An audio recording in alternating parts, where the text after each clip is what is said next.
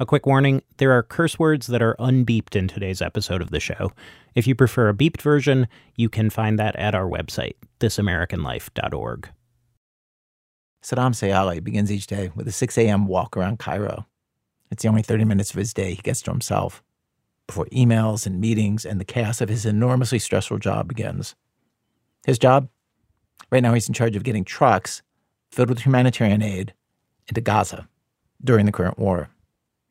He does this for a big American nonprofit called Anera that sent aid into Gaza for decades.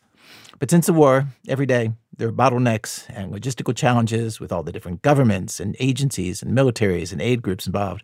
I talked to him at the end of a very long day of this, and I don't know, maybe this is a sign of his diplomatic skills. He seemed so calm, so chill, that I couldn't not ask him about it. Maybe that's just a facade, but it is. It is. It is a facade. It is. I had to tell you, like, I learned the hard way to hold myself together. I think I'll break down after things ease up, but now I can't. so I'm just keeping it. I'm keeping it together. I talked to Saddam twice, just before the recent ceasefire between Israel and Hamas, and then during the ceasefire. I was interested in talking to him because the stakes of any pause in fighting seem so high for aid workers like him. Before the ceasefire, so little humanitarian aid was actually making it into Gaza, an average of only 55 trucks a day, according to the UN. Remember, at that point, already 1.7 million people in Gaza were displaced from their homes. Doctors had been operating without anesthesia, they didn't have painkillers and basic medicines, food and water were in short supply. A pause in fighting would mean a chance to finally get stuff through, and I wanted to know how he was preparing and what he hoped would happen. And the answer was about his preparations his team in Gaza was going around doing what they had basically been doing for weeks, trying to figure out what the greatest needs were. Like, for instance, in the schools and other buildings that are now the main shelters for over a million people in Gaza. These are incredibly overcrowded. People sleeping on the ground everywhere. Like, just to give you a bit of an image, uh, women are sleeping inside the rooms, inside the school shelter, and the men are sleeping in the yard of the school. But also, a lot of families are on the streets, and it's winter it's freezing. And that's when our team in Gaza was like, we need tents, we need mattresses, we need blankets. And that's what I've been doing here. And immediately we started procurement of tents mm-hmm. in Egypt. Like the first thing I did is I went to the sports shop, a Decathlon, like the, the sports shop, and I told them like, how many tents do you have? Uh, because they're like they're for camping, uh, uh, they're already uh, there. We can procure immediately. But he didn't buy these tents because there was a problem with them. And to explain the problem, I should remind you that even before this war, for years now, Israel has controlled nearly everything that went in and out of Gaza. Gaza is surrounded by a giant fence. As part of that, Israel restricted specific certain metals and chemicals and fabrics from entering Gaza because they said they didn't want them to fall into Hamas's hands and get turned into weapons against Israel or find some military use. There's an official list of restricted stuff.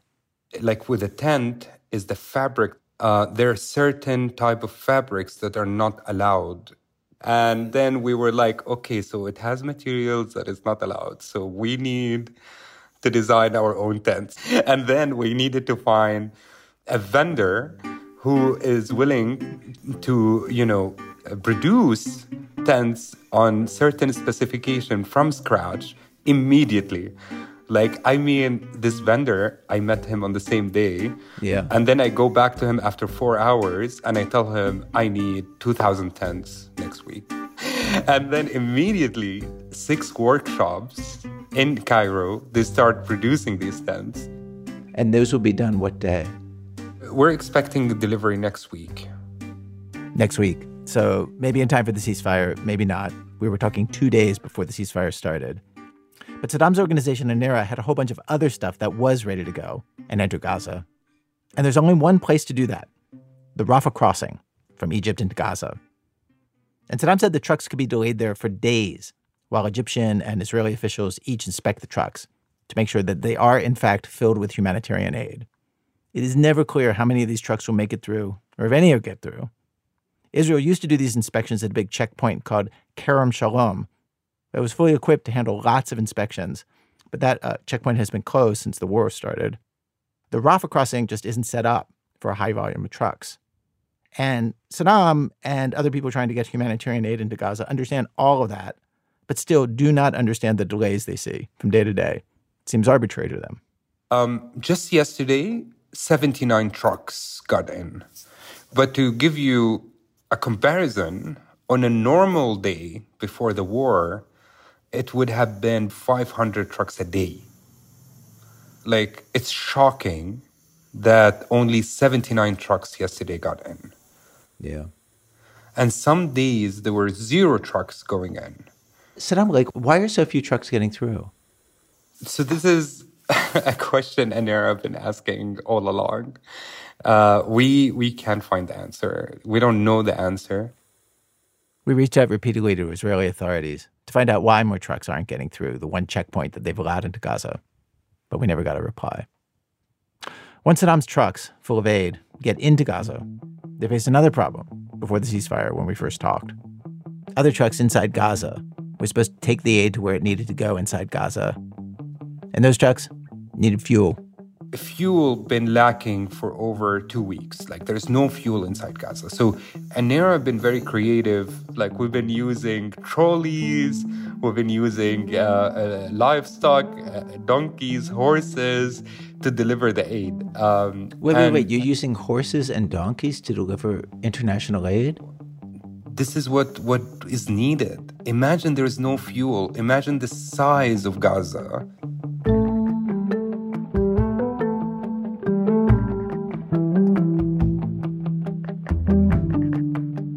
So, the ceasefire started the day after Thanksgiving, though obviously that is not how the participants viewed that particular date. The number of trucks crossing into Gaza with humanitarian aid roughly tripled. I talked to Saddam again on the seventh day of the ceasefire, the last day. He told me his organization, ANERA, got more aid delivered in those seven days than it had in the two months of war before that. That's that's actually, you know, what, what makes me really sad is that we can get more and more aid in, but these you know inspections delays. Um, as of november 29th at least 572 trucks were waiting on the road connecting the egyptian and israeli crossing. Um, uh, for the israeli inspection of each truck takes hours. Saddam did your tents get across? Not yet not yet. Production delays he said quality issues. He's hoping they'll be ready next week. A day after that conversation the ceasefire ended now it's unclear exactly what it's going to be like next week and whether he's going to be able to get stuff through. The first night the war resumed, my coworker, one of our producers, Miki Meek, and I spoke with Juliette Touma, director of communications at UNRWA, the UN Palestine Refugee Agency, which runs the shelters across Gaza that are housing now over a million people. That is, by the way, the UN agency that's had more of its staff killed than any UN mission in any conflict in the history of the United Nations. It's been 111 deaths in Gaza since October.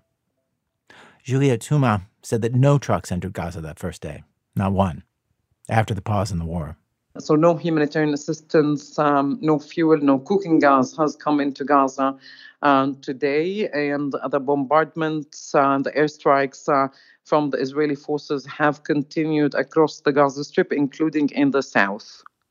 The supplies that you were able to deliver during the pause, do you guys have any sort of estimate for, for how long uh, the supplies you have can last? Is it days? Is it weeks? It's usually days. I don't think it's weeks. What are you hearing from staff who are in Gaza today? Fear, concern. We are back to square zero, which is really, really not good. I mean, our colleagues, uh, um, many of them were displaced themselves. Many have lost loved ones, um, lost property, including homes do you have any sense today nothing got through? Do you have any sense of what the days are going to be like ahead of how much aid is going to get through? I wish on you I wish on you Hmm. So it's day by day. Mm-hmm. And well, sometimes even hour by hour, I would say.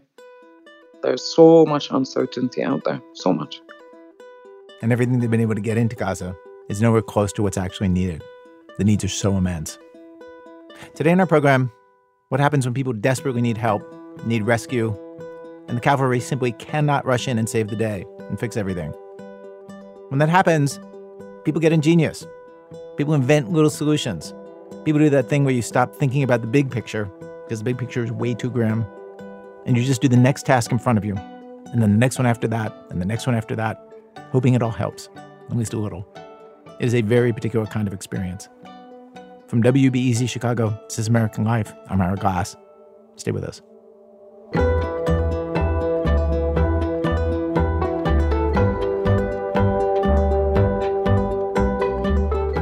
Act one serious as a heart attack. So let's kick things off with this man who's trying to do something that is so hard to do, and he knows very well that it is completely up to him. The cavalry is not coming, and he's figuring out how to hang on and make the best of things. He talked to Nancy Updike. It's just normal now in America for people to start a GoFundMe campaign if they have medical bills.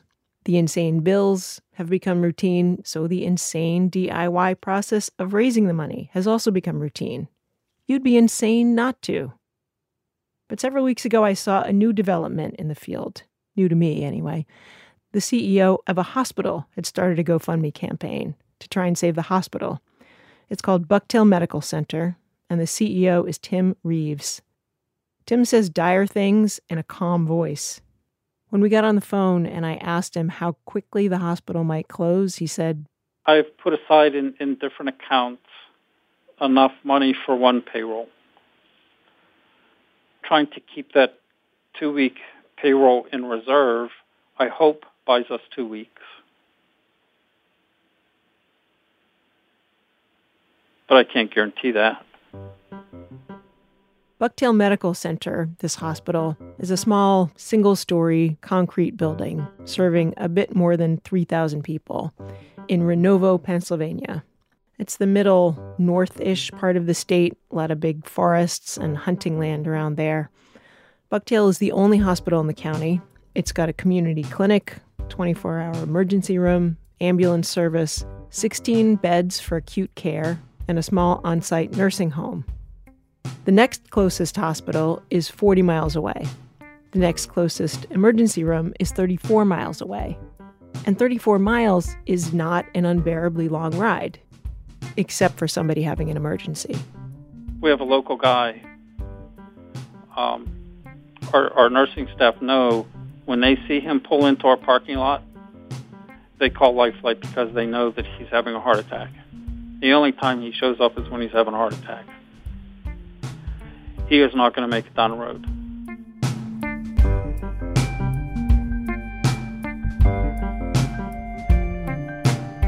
We have um, a fair population of rattlesnakes here. Whoa, I didn't expect you to say that. Yeah, so um, we, we had a, a person come in with a rattlesnake bite on his hand. It spanned almost the entire width of his hand. So it was it was a big snake. Yikes. I, I always have two doses of anti-venom on hand. And a dose is four vials. So we got him the, the first four vials, put him in a helicopter, uh, flew him out. He got like 28 more vials of anti-venom. If we were not here, that guy would be dead. He would not have survived the trip to Lock Haven. When Tim takes a break from worrying about patients, he thinks about his staff 85 people who would lose jobs if the hospital closed. The hospital is one of the bigger employers in that half of the county.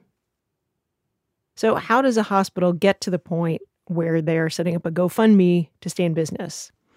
A few months ago, Bucktail was hit with a couple of big financial setbacks, one after another. There was some federal money that didn't come through that they've been counting on. Also, some money the state says it overpaid them and now wants to take back. Those two hits put the hospital over $600,000 in the hole. Add to that all the things that can make it hard to keep any small rural hospital open small patient population, and none of the specialties that can bring in a lot of money, like cardiac care, neurology. Also, insurance doesn't cover Bucktail's costs. Most of the hospital's patients are on Medicare or Medicaid. The hospital breaks even with Medicare patients. Medicaid, they lose money. But they also lose money on private insurance because small hospitals don't have the leverage to negotiate decent reimbursement rates the way big hospitals do.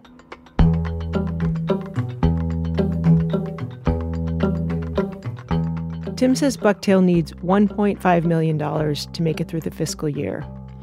He and the leadership team at Bucktail have drawn up a plan they believe can stabilize the hospital in the long term. But the short term lack of money is clobbering them. And so, Tim is open to any idea about how to get money. Any idea. Any amount of money. The GoFundMe, which has raised about $16,000, was a board member's idea. The board is all volunteers who live in the community. The staff of the hospital is pitching in. Our staff are looking for ways to do fundraisers. Uh, right now, they're working in conjunction with one of the local fire departments to do a, a bingo with a thousand dollar cash prize. They've gone out and they've gotten sponsors to put up the money for that prize, uh, as well as money to donate towards the facility. All that money will come to us. Our sewage authority has offered not to bill us for the next three months the water company is not going to bill us for the next couple of quarters. We had a company that um, donated two new tires installed on our ambulance. And these are because of calls that you're making, or calls that other people on staff are making, or a combination? It, it's definitely a combination. Tim has an Excel spreadsheet that's a list of everything he and the leadership team are working on to try and save the hospital. Tim checks it every day, adds ideas, updates. It's 40 rows long and counting.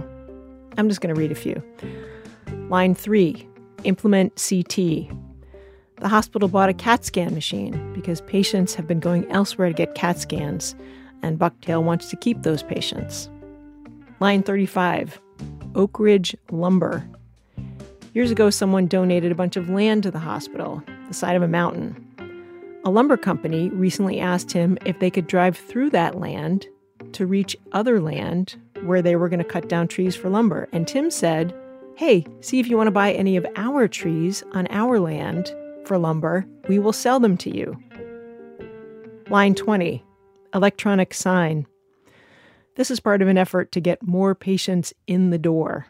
Where the hospital is located physically is kind of off the beaten path if you drive through the middle of Renovo, unless you know where the hospital's at, you won't see it. The sign is not for locals. The hospital's been in that location for decades. It's for out of towners. We have thousands of camps, private camps up here. People will come in for hunting season or fishing season or for summer vacations or uh, to get away for a weekend or, or whatever it is. So the electronic sign we hope is a way that we can start to convey some of that information to people that are driving through the middle of town. An electronic sign, bingo, donated tires, lumber, a GoFundMe. I feel like this is one of those local TV stories about a plucky person who's trying to solve, through sheer gumption, a problem they shouldn't even have. Like, look, this hero is walking eight miles each way to a job because there's no public transportation where he lives. How great is this guy?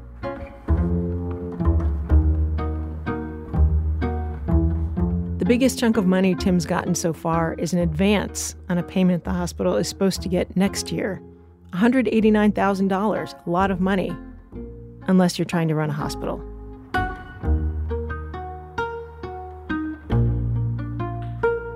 Sleep is difficult. there are many, many days when I get home and, and I'm just emotionally exhausted. Are you getting any sleep? Some. The day before Thanksgiving, I got Tim's weekly email update that he sends out to a bunch of people. It said, quote, We had a meeting with the staff this afternoon at three o'clock. The meeting today was more difficult than meetings we've had in the past. Likewise, this is the most difficult update I have provided. Until today, I've been able to report that the next payroll is covered. I could not provide that assurance today. He said he had no idea how they could continue providing services past December 1st. He said, quote, We are out of time without some temporary support. I thought about an earlier conversation I'd had with Tim. We were on the phone, and I was looking over a copy of a letter he'd sent to elected officials. laying out what's happening at Bucktail. One line stopped me short. I, I just got to the line where you say, I have personally provided the facility with an interest free loan. Oh my goodness, Tim. Um, the only people that know are the people in the business office who had to process it and the board of directors. Does your wife know? Yep. Is she worried about that? Is she worried about it? Yes. Am I worried about it? Yeah. But um, it, it was necessary to get over a hurdle. Can I ask how much? Um, fifty thousand. Oh my goodness. Oh my goodness. I mean, if the hospital goes under, would you get that back? No. Oh my God, Tim. I, I want to be optimistic that we're going to find a solution. I, I asked myself a little while ago um, if I had if I had to make that decision again, would I make the same decision? And the answer is yes. To loan the money.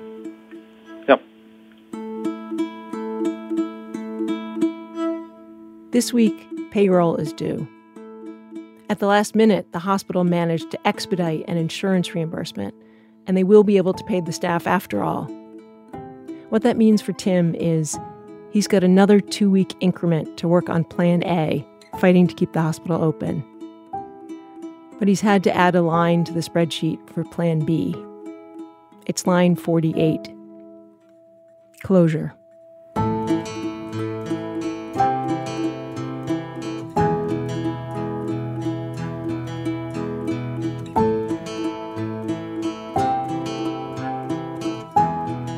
Nancy Updike is senior editor on our program.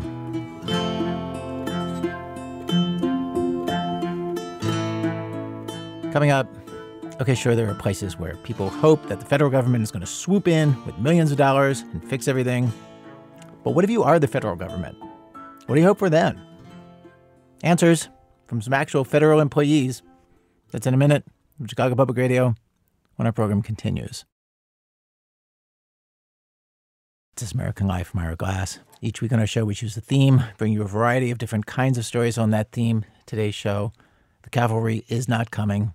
Stories about all the things you do, some of them clever, some of them angry, when you realize that no one is going to show up to rescue you. We have arrived at Act Two of our program. Act Two. Give me your tired, your poor, your huddled masses, or don't. So, if you want to immigrate to the United States from another country, okay, there are a bunch of ways to do that, but the big one for people wanting to cross from the southern border into the United States is the asylum program. For most people, that is the only legal pathway if they want to stay here. Asylum means not just coming here to get a better job or have a better life in some way. They have to show that they are running from some kind of danger or persecution back home. This all comes out of uh, post World War II idealism, this law, this idea that the United States can and should give refuge to people fleeing oppression. Under President Trump, as you probably remember, it became a lot harder to get asylum. We did a story back then during his administration about the people who do the first screenings of asylum applicants at the United States Citizenship and Immigration Services, USCIS. These people are asylum officers, and back then they told us that from their point of view, President Trump was keeping out all kinds of people who should have been allowed into the country. And they said they yearned for some cavalry to ride in, some new president to change things, save the day. Now, of course, they have a new president in Joe Biden, and things have not gone the way these officials hoped for. One of our producers, Nadia Reiman, talked to a whole different bunch of USCIS officials recently. These are people who work in the asylum and refugee branches and got this window into the whole immigration system that you don't usually get. Here's Nadia. Let me start the story the way we have to start so many asylum stories by explaining what the hell the people who work in these jobs actually do. The ones I talked to were all asylum officers at some point, and here's what that looks like. They sit in an office on the phone for hours with asylum seekers and an interpreter on the line. They're asking questions, hearing brutal stories from people who recently crossed the border about what they're fleeing Venezuelan political activists escaping the government, Cameroonians fleeing violence, Salvadoran families escaping gangs. The officers have to determine whether the migrants they're talking to could get legal protection here under US law, and whether they could face harm or even death if they got sent back to their home country. It's not for the faint of heart, but it is more for the bleeding heart crowd than the enforcement crowd. These aren't the tough guy cops you often find in the Border Patrol. Lots of them worked for the Peace Corps, lots of people with an immigration law background or human rights. They understand that their decisions in these cases can dictate whether someone lives or dies, and every one of them I've ever talked to feels the weight of that. It's a moral duty to them, not just a nine to five.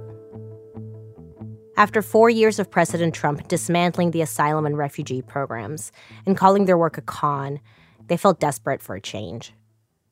And then, in the months before the 2020 election, in a random press event, Joe Biden caught their ear for the first time because of the way he started talking about asylum seekers. We're going to restore our moral standing in the world and our, our historic role as a safe haven for refugees and asylum seekers and those fleeing violence and, pres- and persecution. My Lord, we've never we've never made asylum seekers stay seek asylum outside the United States of America. Making asylum seekers wait outside the US. That's a Trump policy that these USCIS workers hated. To them, this was a signal, like Biden was nodding at them, paying attention to their corner of the sandbox. When Joe Biden won, their hopes were modest. They knew immigration was never one of his big issues. But hey, at least he'd set things back on a better course. Well, at least we'll go back to what we had in the Obama administration. We're going to return to normalcy. We're going to return to an immigration system that's bad in many ways, but we're not going to go out of our way to hurt people. That's an asylum officer I'm going to call Mark, not his real name. Also, not his real voice. You'll hear voice actors instead of the immigration officials themselves, imitating their voices and inflections as closely as possible. Because these folks are not supposed to talk to the press, they could get fired. That's also why I can't tell you a lot about Mark or any of the others you'll hear. What I can say is that Mark is precise and overall kind of a curmudgeon. Once Biden won, Mark says he and his colleagues expected that pretty early on he'd end something called Title 42. Title 42 was a public health order that had basically closed the southern border to prevent the spread of COVID. It allowed U.S. border officers to expel migrants back into Mexico with no legal formalities, no questions asked, hours after they were caught. The Trump administration put it in place when the pandemic hit. Asylum and refugee officers thought this was illegal because it prevented people from even being able to ask for asylum. Mark and his coworkers were like, easy. Trump activated it. Biden could just deactivate it. The person I talked to who was the most optimistic about the whole thing is a USCIS official I'm going to call George. He's been at the agency through many administrations. He watches the first weeks of the Biden administration roll by. Nothing. But George wasn't bothered. I actually I ran into a coworker and we were like, "Oh, you know, these advocates are all mad that we haven't ended Title 42 yet." And I'm like, "You know, we at least need like, like a few weeks to plan it out, right? I like I understand they can't do it immediately, but they'll do it soon enough. It will be fine." So So how did it go? Not well, Nadia Reiman not well. yeah, I uh, I would say I started to get um, started to get very concerned and very suspicious around the first time they had the opportunity to um, to end Title 42, and they decided to extend it. This was back in 2021, around August. Back then, we had a huge wave of people showing up at the border. Lots of them thought, okay, Trump's gone. Biden sounds more friendly. Maybe now I have a chance to get in. By keeping Title 42, President Biden could keep them from crossing into the U.S. And every USCIS official I talked to heard the same story George did about why the administration made that choice. Political operators at the White House became convinced that it was bad for the president for the TV to show what would be characterized as chaos at the border. I asked the White House if this is why the president kept Title 42 going and not public health concerns. They said it was the CDC's call, not the president's. The USCIS workers I talked to didn't buy this. In fact, George remembers how the Biden administration doubled down on this argument when the ACLU sued the government over Title 42. And then you had them making these absurd public statements that were parroting the things the Trump administration was saying about Title 42, which Democrats laughed at and dismissed when Trump was in office. But when they, uh, you know, oh, we have nothing to do with this. This is a CDC order. This is related to public health, not immigration, you know. Keeping Title 42 going as long as they did was a what the hell moment for the USCIS workers, a turning point. Seeing all these people trying to seek asylum stuck outside our borders because of Title 42 made these workers feel angry and lonely, like they were the only witnesses to a bridge collapsing, while everyone else looked the other way. This next person, I'll call Lisa. She works in refugee services. She was also the only official who didn't swear during our interview. I mean, I stopped talking about it with my friends and family, to be honest. You did? Yeah. Because all it does is work. All it would do is work me up into a frenzy, a frustration. And, you know, they can only listen to it for so much, especially when they all too are under this illusion that, oh, but isn't it so much better? Oh, we understand and remember how horrible it was under the Trump administration, but isn't it so much better? And you want to say, like, yeah, it's it's better. It's we're not under full level destruction attack, but also promises were made and they're not happening, and people are still living in refugee camps on the southern side of the border, and no one is doing anything to help them. You just you feel like you can't talk to the regular world about it anymore. In the end, it took President Biden over a year to try to end Title 42. And when he did it, Texas sued and stopped him. Title 42 remained in place until May of this year. It was there through half of President Biden's term.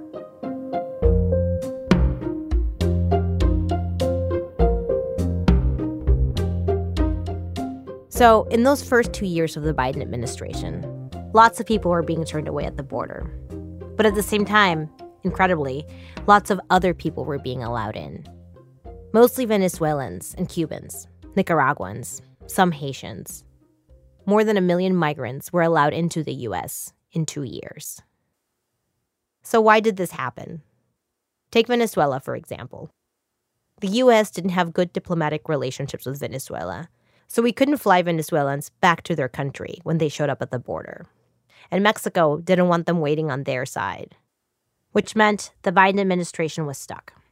They had to figure out what to do. And the solution they came up with for Venezuela and all these countries was temporary.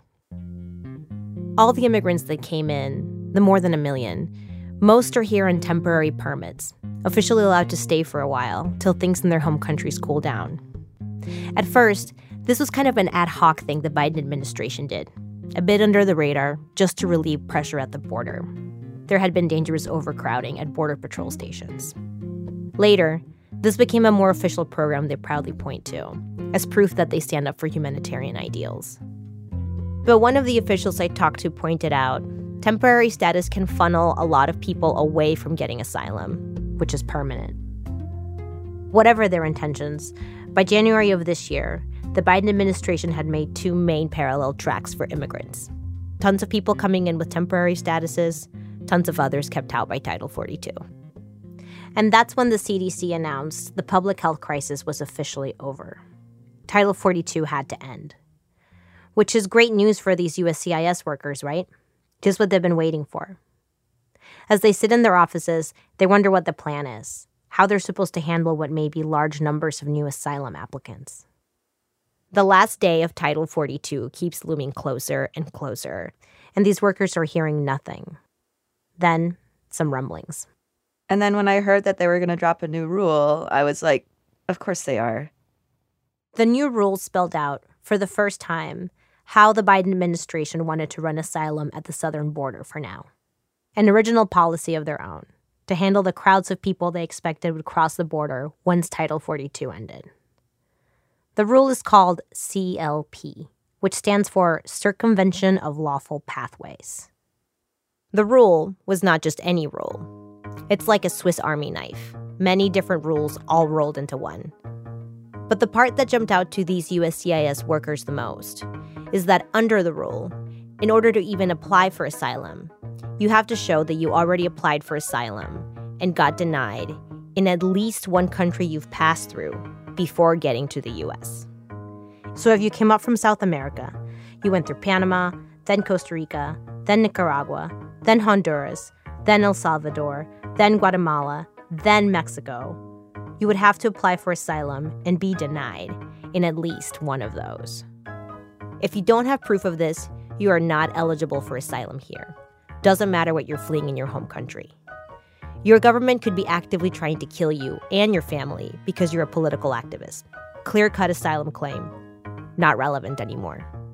You basically won't get asylum in the US because these other countries didn't reject you first. The USCIS workers I talked to were floored by this. They were like, whoa, that's basically something President Trump tried to put in place, but the court struck it down quickly, said it was illegal. And now, here was President Biden bringing it back, or something that looked a lot like it. It was mind blowing. It's the same. Yeah. yeah. They tweaked it around the corners. And the people who had to work on writing that rule, I mean, geez, like I can't even imagine to be the one who was told, yeah, we did that rule and we know that it's illegal, but let's try this one. now, this is pretty clearly unlawful. At this point, George takes out a thick book, very official looking.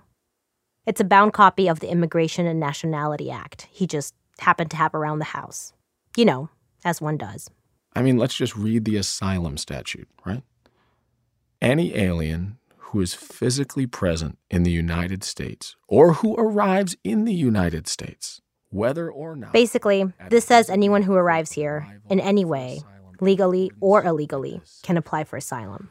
And so, what circumvention of lawful pathways says is uh, yeah, sure, you can you can apply, but we're going to say you're ineligible. I reached out to one of the administration officials who oversees CLP, Assistant Secretary for Immigration and Border Policy, Blas Nunez Neto. I asked him how CLP is different from President Trump's asylum ban, which had been ruled illegal. The Trump administration approach to this was to impose a categorical ban on asylum at the land border. He's saying the their time, ban was categorical. You know, it applied to everyone, process. no exceptions. Uh, so we're not denying asylum categorically to anybody at the land border. And that's just a, a fact and something that uh, important for your audience uh, to understand. What we have done is essentially create what we, we call a rebuttable presumption. And that's important because it is, in fact, rebuttable. And that means that people who cross between the ports of entry and have a compelling reason why they needed to do that can rebut the presumption. And we're seeing many people do that in practice. A rebuttable presumption. That means CLP starts off assuming you are ineligible for asylum. But don't worry, you can prove it wrong. You can rebut, like immediately, right there on the spot when you talk to an asylum officer. Prove it wrong, and then poof, it's gone. Doesn't apply to you anymore. There's a list of ways to rebut the rule. First, it doesn't apply to unaccompanied minors. Or if you're sick and you need medical care, that's an exception. Or if you're being trafficked, another thing that negates the rule. Or if you're in imminent danger, if someone is actively trying to kill you there at the border. That's an exception for, quote, extreme and imminent threat to life or safety.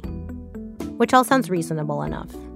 But the officers I spoke with and people I talked to who work with migrants along the border, they all say it's really, really ridiculously difficult to get one of these exceptions or rebuttals.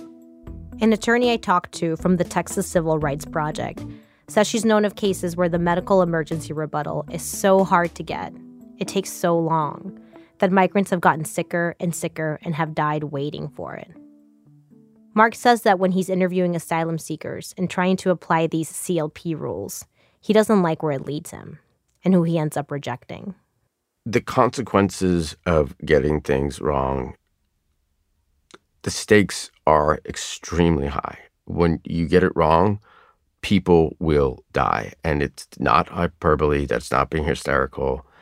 That is a fact. It is life or death decisions, every single one of them. You cannot afford to get them wrong. And what CLP does is it forces you to make incorrect decisions. And you have to take that seriously. The latest numbers from the government tell us that only 16% of asylum seekers who were caught crossing the border were able to prove they qualified for one of the CLP exceptions or rebuttals, which means 84% were not able to prove it. They could be deported. Many USCIS workers complained to leadership about this from the start. That's why they hated CLP. The response, according to George, Oh, I know some of you may disagree with this rule, and it may make you feel uncomfortable, but blah, blah, blah. And this is the job. And then they'll say, you can always quit. Like they really don't care. They really, they're really channeling their inner Martin Lawrence, saying, don't let the doorknob hit you where the dog should have bit you. At the end of the day, like, they're not interested in your moral or legal objections. Shut the fuck up, put your head down, and do what you're told.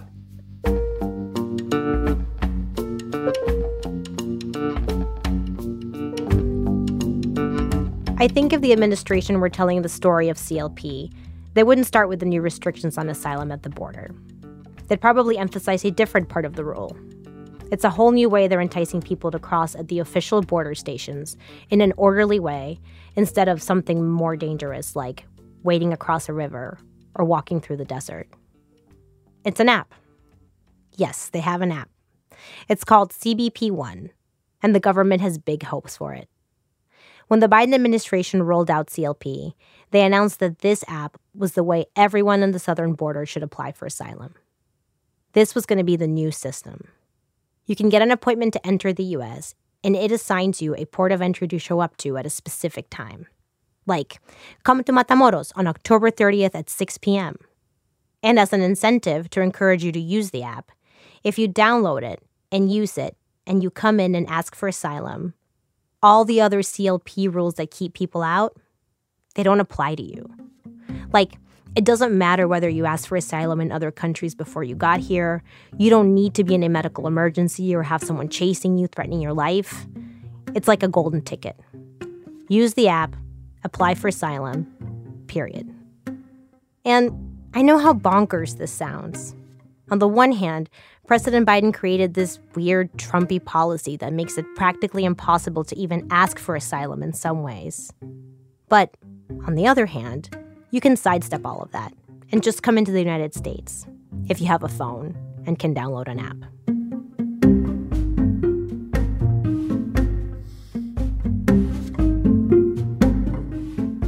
This has been described as a carrot and stick approach.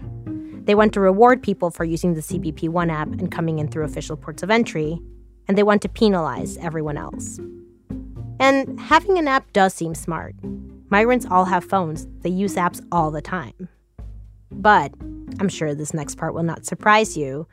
The app didn't work so well. From the very start of CLP this past May, it went off the rails. First of all, there were not a lot of appointments available about 750 a day for the whole border.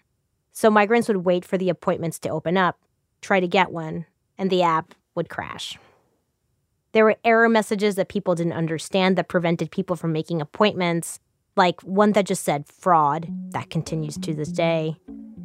One review of the app just reads, This app is crap. Though half the reviews seem to be right wing trolls posting things like, Open door policy, thanks, Brandon. Or, come on in, front row VIP seats for all the drug smuggling, human trafficking criminals that need a new stomping ground. When the app did work, there were the wait times. A woman who works at a shelter in Reynosa told me she talked to a family that had been waiting for four months for their appointment. Same with Matamoros and Tijuana.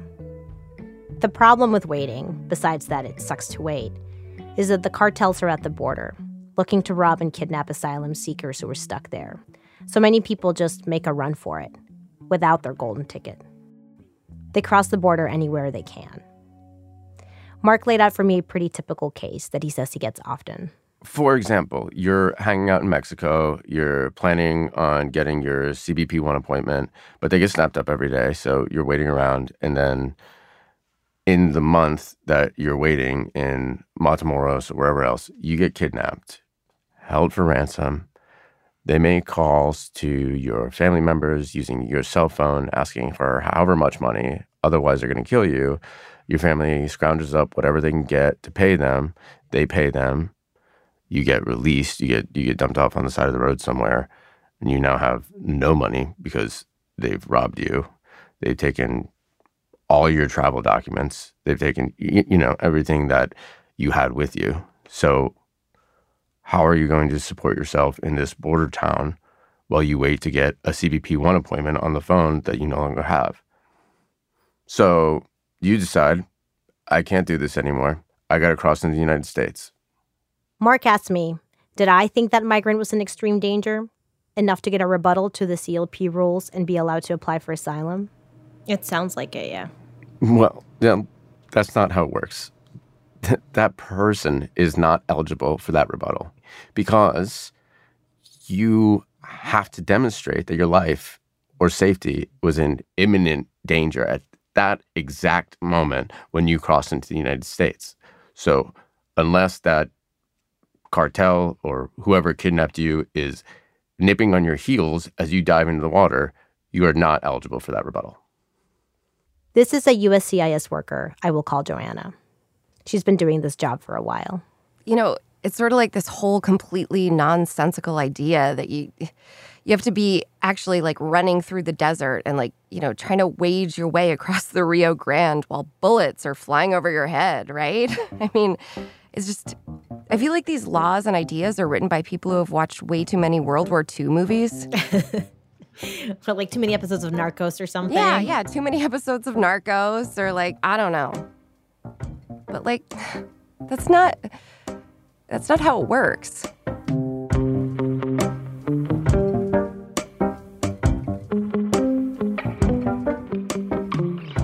Stepping back and looking at the big picture, most of the people entering from our southern border are not using the CBP One app. In October, it was about 188,000 people who got caught between ports of entry, versus about 44,000 who used the app, which means most people face the restrictive rules that make it so hard to ask for asylum. The USCIS officials I spoke to said, under President Biden, the way CLP is written, it sounds like there are all these ways you can still apply for asylum. But in practice, it's just as bad as it was under President Trump. Because CLP denies so many people the chance at asylum at all. I asked Assistant Secretary Nunez Neto if President Biden's policy is just as restrictive as President Trump's. Uh, what we are doing is a completely different and balanced approach to this issue that again includes an unprecedented expansion in lawful pathways and processes for people to come to the country, while at the same time putting some common sense uh, uh, constraints on uh, the ability to claim asylum at the border for individuals at the land border between ports of entry who don't have a compelling reason why they needed to cross unlawfully between our ports of entry. But in practice, what we're hearing on the ground is that people who that it's incredibly hard to prove the exceptions and rebuttals that people that try to prove an exception or rebuttal that has to do with medical emergencies for example have died waiting for such an exception or a rebuttal. And doesn't it in effect at the end doesn't it disqualify a lot of people from even asking for asylum? Hey just really quick i'm so sorry i need to interrupt. Are we still on the record here? At that point assistant secretary nunez neto's press person interrupted us They'd agreed to answer only one question about CLP on the record. I saw this as a normal follow up, to clarify. They disagreed. They said they were limited in what they could say because of ongoing lawsuits about the rule. The key phrase in what he said was a balanced approach. Administration officials I've talked to say that this mishmash of new rules and exceptions to those rules and everything else I've described they say when you put it all together, you'll see them trying to balance the humanitarian principles they say they hold dear with the fact that they need to weed out dubious asylum claims. I think what's happening is there's a humanitarian crisis. So many people arriving at the border, and a backlog of nearly 3 million immigration cases already, that the administration had to figure out something to do with the tens of thousands of people showing up each week. And they're scared of looking soft on immigration, but they also don't want to be anti immigrant. They don't think of themselves as anti immigrant. So they ended up with this contradictory hodgepodge, letting in over a million people for humanitarian reasons, but that's just temporary relocation. Or setting up CLP rules that are both deeply restrictive and surprisingly unrestrictive. Of course, it's a mess.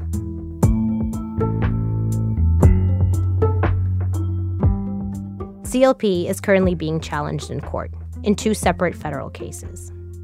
The ACLU is suing the Biden administration in both, saying that CLP makes it too hard for people to apply for asylum in violation of the law.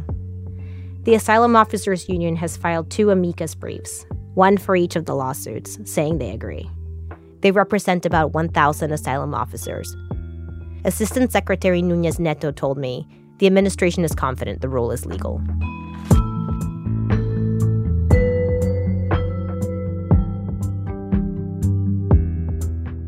There's one phrase that one of the officers, Joanna, used that stuck with me. She said, The Overton window has shifted, which means the window of political acceptability has changed. The goalposts have moved because of Trump's strategy on asylum, where the goal, according to Joanna, was to kill the asylum program, allow no one in, give no protection. And when the Biden administration created CLP, Joanna thinks they co signed on the idea of let's just not anymore, just with a different tone. Like, if you look at it, like now that you have seen the Biden administration in action in asylum, what what things are you like yes this is they actually have made some changes here's where it's different and here is where it's the same as how it was under trump Okay, well, they don't pull babies away from mothers' arms. So I guess you get a sticker or a cookie. Yay for you. They talk about it differently. Yeah, that's really important. Democrats don't call countries shithole countries. They just they treat them like shithole countries. But I think with the Biden administration, you have a pretense at protection that the Trump people didn't do. There's something just like, ugh, right? do you think it's worse than it was under trump I mean, it's very bad and very similar, but it's a different kind. what do you mean a different kind So, do you know what's what is worse? Someone who's direct in doing something bad or someone who dresses up a little nicer and puts a better face on it but still does pretty much the same thing. I think we'll look back uh, on the first two years of the Biden administration in the future and identify this as an inflection point when we just kind of like stop the pretense of having an asylum system that comports with our legal obligations under international and federal law.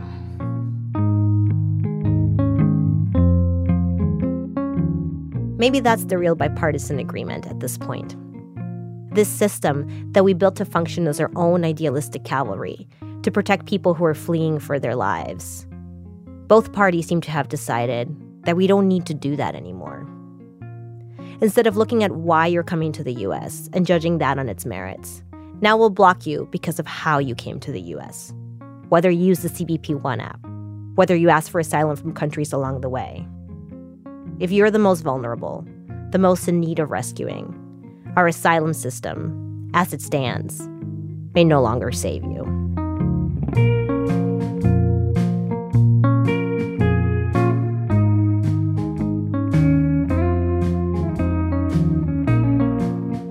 Nadia Reiman is an editor on our program. Julia Preston helped us out as a consulting editor on this story.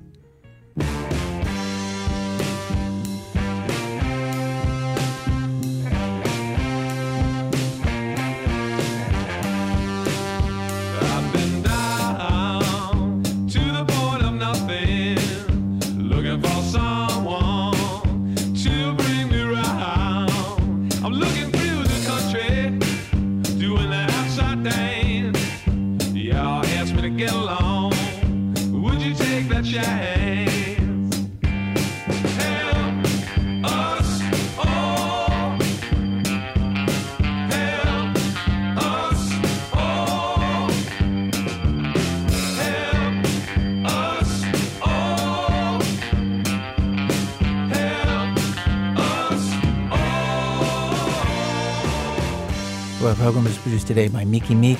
The people who put together today's show include James Bennett II, Fia Bennett, Susan Burton, Sean Cole, Michael Comite, Andrea Lopez Cruzado, Cassie Howley, Valerie Kipnis, Seth Lind, Stone Nelson, Catherine Raimondo, Alissa Shipp, Elise Spiegel, Lars Starcheski, Lily Sullivan, Christopher Swetala, Marisa Robertson Textor, Matt Tierney, and Diane Wu.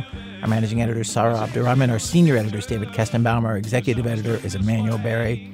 Voice actors for our asylum story in Act Two Evan Jonigkeit, Jake Lacey, Hannah Gross, and Abby Elliott. Special thanks today to Ella Mustafa, Sabrina Hyman, Michael Knowles from the USCIS Employees Union, the Migration Policy Institute, Aaron Reichlin Melnick, Holly Webb, Cassandra Gonzalez, Dana Leigh Marks, Aaron Heater, Michael Mascari, Catherine Mattingly, and Lee Gallant. Our website, thisamericanlife.org, where you can stream our archive of over 800 episodes for absolutely free. Also, there is merch for the podcast slash public radio loving nerds in your life and your holiday shopping needs. Again, thisamericanlife.org. This American Life is delivered to public radio stations by PRX, the Public Radio Exchange. Thanks as always to our show's co-founder, Mr. Torey Malatia. You know, some woman was flirting with him in a bar last weekend. She asked if he wanted to go home with her. He gave her a blank stare. She asked if he had protection. He said, of course. I, I always have two doses of antivenin on hand. I'm Ira Glass. Back next week with more stories of This American Life.